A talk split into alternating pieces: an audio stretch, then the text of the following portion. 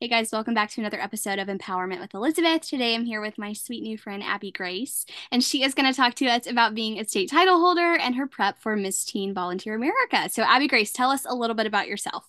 Okay, so hey guys, I'm AbbyGrayce Fraley. I'm originally from Jackson, Tennessee. I currently go to school at the University of Tennessee in Martin. It's a really small town, but it's honestly perfect for me. And I originally planned to go somewhere else that was bigger, but it just felt more right to stay close to home. And then I got this opportunity to be a state title holder, and I really think God led me here on purpose, and I literally love it here. The education is amazing. Some hobbies that I love to do, I actually do like social media content creation on the side. It's technically my job, like I do make income from it, but I honestly do it just to share my love for makeup and also to share a little bit about the Miss Volunteer America organization. I made one video on my old account that unfortunately got hacked, and it got like, I think, over 1 million views, and it was like, get ready with me for a pageant. And it just was amazing to see so many people interested in it. So I definitely want to start posting more about pageants on my page. But I think other than that, my main hobbies include weightlifting. I love going to the gym. So that's definitely a part of my pageant prep, which we'll get into. And then I also really love reading and spending time with my friends. I love it. I love it. Just out of curiosity, what do you like to read? I started with Colleen Hoover books, and it got me back into reading because I used to read like Harry Potter in the 5th grade. I was so into it. I was also into, I think, mainly Harry Potter, but I literally love those types of books. And then now I'm getting more into like thrillers. So I'm really excited to start reading again. I took a little break just because life's been so busy with college and pageant prep, but I'm going to start reading again tonight. I have the books on my bed right now. I love it. Do you know what Harry Potter house you are by chance? I'm a Gryffindor. I went to Universal over Christmas, and I took the quiz online because I was pretty sure I was, like, from what I can remember from 5th grade. But I'm definitely a Gryffindor, and I love it. Yellow and, is it gold and red, or is it yellow and red? Either way, Gryffindor all the way. I love it. Okay, so talk about how you got started in pageantry. So I actually never intended to actually do pageants. It was something that I saw my older sister do. She was so excited to do it. I think her sophomore year of her high school career, she was like, Mom, I really want to do these pageants. So she did our school pageant. And then she found out about this organization, and she was so excited. And I honestly just never envisioned that for myself because I had a really bad pageant experience when I was little. I did like, I don't know, I think it was called Miss Southside or something. It was like a very local title, and I just looked different back then. I was really young, and I didn't place at all, and I literally thought everybody hated me, so I never wanted to do it again. And I also had the exact same idea that most people do in pageantry, that it's all about how you look. But when I saw my sister compete in all of the different levels of competition and the different categories and how she had to do a talent and an interview and she had to volunteer and have a platform, it got me interested. Mainly I got interested because of the singing. I absolutely love singing. That's another hobby that I have, but I was really, really excited. And I also am a very big advocate for St. Jude. That's something that's always been in my life, not just through myself, but my family's always donated to St. Jude. And I've also lost people to cancer, which I'll talk about in a little bit, but yeah, I just got interested into it. And my sister told me, I think we made a deal. I think it was like, Mom will buy you this outfit if you do a pageant and just see what you can do. And so I did a pageant, and I got first runner up, my first ever pageant. And I was like, wow, like that's amazing. And I got the interview award, which made me so excited because I was like, okay, so I can talk to adults. Like that's a life skill I need to have anyways. So let me keep doing these. And then I competed again for Miss Germantown, and I won. I was literally so excited. I couldn't believe it. Like I never thought I would win. And I did. And then I think I've just been doing, I think this is my 3rd year. I just kept going. It's like, once you start, you don't want to stop. And I really think that's just honestly how I got into it. I'm so excited that I have gotten into it and that I took a chance on it because it's changed my life. I love that. And you talked about your hobby, one of your hobbies being singing. So I'm assuming that's your talent. So talk a little bit about that, and talk about how you go about selecting a piece for whether it be a state pageant or a national pageant. Of course. So I chose singing because obviously it's one of my main hobbies, but choosing the song has always been a very difficult process for me. There's so many songs out there, and I like sad music the best, which for a crowd that you're trying to entertain, it's not the best mode or genre to sing because everybody just, it makes them sad. But I feel like that's where I show the most emotion. And so when I was choosing my song for nationals, I knew, this is kind of like a two-part thing, but I knew, number one, I didn't want it to be too slow, but I didn't want it to be too fast because that's just not me. Like, I'm just not a happy go-getter, like, singer. Like, I want to sing with my full heart and emotion because I feel like that's how I connect best with people. So I ended up choosing a worship song. I won't say what it is. You'll have to wait for nationals. But I chose a worship song for two reasons. Number one, it fit that genre and that category of what I was looking for. But number two, I could not do anything that I do in pageantry or just in life without the Lord. It truly is something that means so much to me. And I told my parents early on, you know, because we went through different song options and they were like, I think you need to sing something that's big and loud and like makes an impression. And I said, yes, I agree. But at the end of the day, I want to glorify God through anything that I do. And I feel like even if I walk away on that stage and I don't get the crown, if I change one person's life by connecting with them through my talent, I will have done something amazing. I love that. I love that. And we talked about, you just talked about talent, but what is your favorite phase of competition? And then talk to us a little bit about why that phase is your favorite. So originally my favorite phase of competition was fitness, just because it was like so fun. And I do still love fitness, but over the years, can you still see me? Yeah, you're good. Okay. It went off my screen. Over the years, I honestly have just, hold on, I'm trying to find it. I can't even see the video. Right. How do I get back in there? Hold on. Okay. So over the years, I ultimately just decided that, wait, what was the question? I got so sidetracked. You're so good. You were talking about fitness and how that used to be your favorite phase. Yes. And now. Okay. Somebody called me and it like completely messed up the Zoom, but it used to be fitness. And then as I kept competing, one of the awards I've constantly won over and over, which made a bad impression right now, but is the interview award. And I honestly never thought I was really that good at talking to people. I don't know why. It was just something I was like, oh, well, I'm never going to say the right thing, or I'm never going to give them the answer that they're looking for. But quite honestly, I think that's what makes me different in an interview room than maybe necessarily other people, because I really don't practice my interview a lot. It's truly just what I feel and how I respond in the moment. Like right now, I have no prepared answers. I'm just talking to you.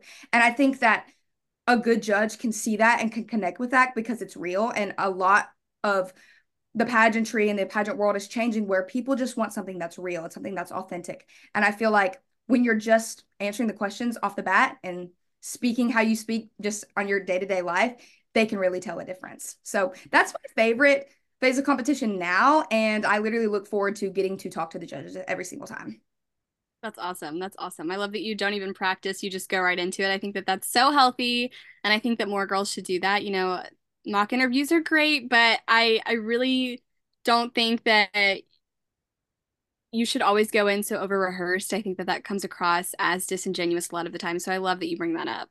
Absolutely. But then another part of interview too is talking about your platform. And you mentioned it earlier, St. Jude, but talk to us a little bit about your platform, what you've been doing with it, and what your future plans are for it. Of course. So St. Jude has always, like I said, been something that's been in my life, been in my family. It's something I kind of grew up knowing was an important cause. Unfortunately, I remember this like it was yesterday, but when I was 4 years old, my grandfather was diagnosed with cancer, and it was a pretty quick process. He passed away, I think, within like 2 or 3 months.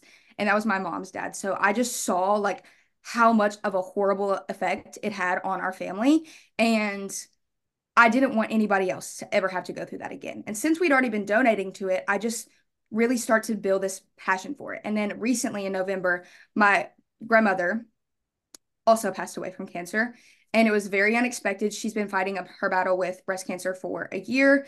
And unfortunately, things just really took a turn, and it progressed like within a week and she was gone. And I'm still coping with that and still learning how to handle that. I mean, death is such a hard concept to conceptualize. And so even experiencing that myself, the first thing that my mind goes to is, what if this was somebody's child?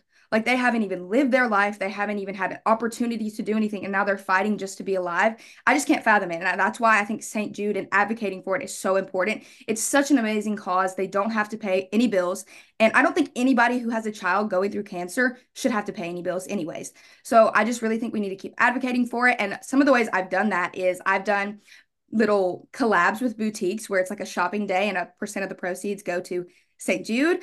Also, I was in the LCF program, which is Lights, Camera, Fashion. It's basically a fashion show that's a competition. There is a winner, and it's all the proceeds go to St. Jude. It's literally amazing. So you can only do it your junior and senior year, but the year that I did it, my last year, we raised over $250,000, and we all work together. There's like a cohortion of like 50 models who compete, but also while we're preparing to do the fashion show, we're raising money for St. Jude.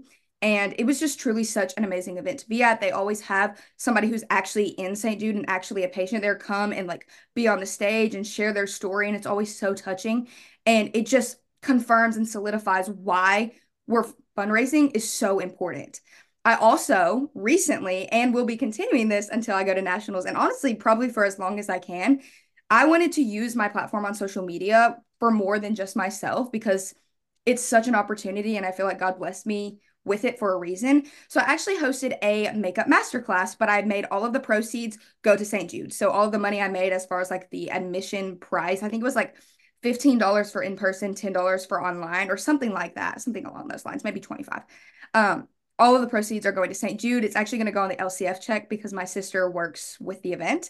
But it's, again, all going to St. Jude, and I'm just so excited. I'm going to continue to do those. I feel like it's a great way to mix my passion with another passion, and just, it's amazing. That's such a good idea. I love that. I love that. You talked about it earlier, but, you know, Nationals is coming up. So what does your prep look like for Miss Teen Volunteer America? You know, what have you been focusing on? Of course. There's a lot of things that you have to think about. Obviously, everything you're going to wear, your formal wear, your interview, your fitness, your talent. I think, honestly, I try not to do too much. And I know that that sounds kind of not active, but I feel like when I'm constantly like worrying, it makes me less me. So I've really been focusing on talent. I got my talent song picked out, and I obviously practice that quite often, but I don't do too much. I also have been working on my fitness. I have a trainer, and I'm honestly so grateful for her. She put together a plan for me, but I really told myself that if I was going to do this at Nationals, I was going to do it right. I was going to recommit to the gym because, like I said, I love weightlifting. It's always been a part of my life. But after I graduated high school, I kind of took a break from it. I don't know really why. I just kind of stopped. But this gave me the motivation to get back started. And again, like I said, even if I don't win the title, I'm going to be walking away with such amazing things because this is giving me something to work towards. So every single day, I go to the gym about 5 to 6 days a week, which sounds like a lot, but it's honestly improved my mental health so much. And then I think the most important thing that I'm doing right now is getting in the word and praying and just really trying to focus on myself, because something that is so, so common in pageantry is comparison. Comparison is literally the thief of joy. If you sit there and think about all the reasons you're not good enough to win, or all the reasons that somebody else is better than you, you're never going to fully have the chance to make it. And I saw something on social media recently about this girl who decided that this was going to be the year where she tried to get rejected. And I was like, why would anybody do that? Like, everybody hates rejection. But she said in her video that she posted that she applied to things she never thought she had the opportunity to get, and she got so many of those opportunities just because she tried. So I'm really just trying to focus on my mindset and, you know, obviously being in the word and praying and keeping my spirit healthy. But my mindset is I'm just going to try. I'm going to do the best that I can. And I literally never know what could happen, but I need to try and not count myself out, because way too often we always count ourselves out. But why not you? You know what I'm saying? Yeah, I love that. Yeah. That reminds me of Arbany, who was Miss Universe last year. And she had the, it was at Miss Universe. They had the big like cape or whatever it was. And it said, if not now, then when? And that's basically the same sentiment. So I love that. But what has been your favorite appearance so far this year? I definitely think my favorite appearance was getting to go to a school and just talking to kids. I went to a middle school, a local one, and it was honestly amazing. I love connecting with like people near my age. It's, again, a passion that I have. And another reason that I have a passion for St. Jude is because it's focused around kids. I've always loved kids growing up, and just like babysitting was a job I did. But I really just got to connect with them and share a little bit about St. Jude and just seeing their interest. Like, nobody was trying to get on their phone or not pay attention. Like, the kids were interested. And to me, that just made me feel so excited and hopeful for the future of the next generation of leaders that is to come. Love that. And our final question, if you could give one piece of advice to a first-year title holder, what would it be? I think the best piece of advice, it's super simple, and I know there's so many things that go into pageantry, but being you is the most important thing that you can do. And I don't only implement this in pageantry, but I implement this in every other aspect of my life. There is literally only one you. So whatever space you're going into, the value that you can add is none like any other. Like, nobody can do the things that you do in the way that you do, because you're you. So that's what the judges want to see. They want to see who you are. Don't try to be like somebody else that you see. Don't try to do the other things that you other see people that you see other people do. You just have to be yourself. And again, like I said, I know it sounds so simple, but when you really get to the core of that ideology, it's truly transformative. Yep, you heard it here first. I love it. I love it. Well, thank you so much, AbbyGrayce, for coming on and chatting with us about, you know, what you've been working on as a title holder, and just know we'll be rooting for you at Nationals. Thank you so much. I had so much fun talking to you.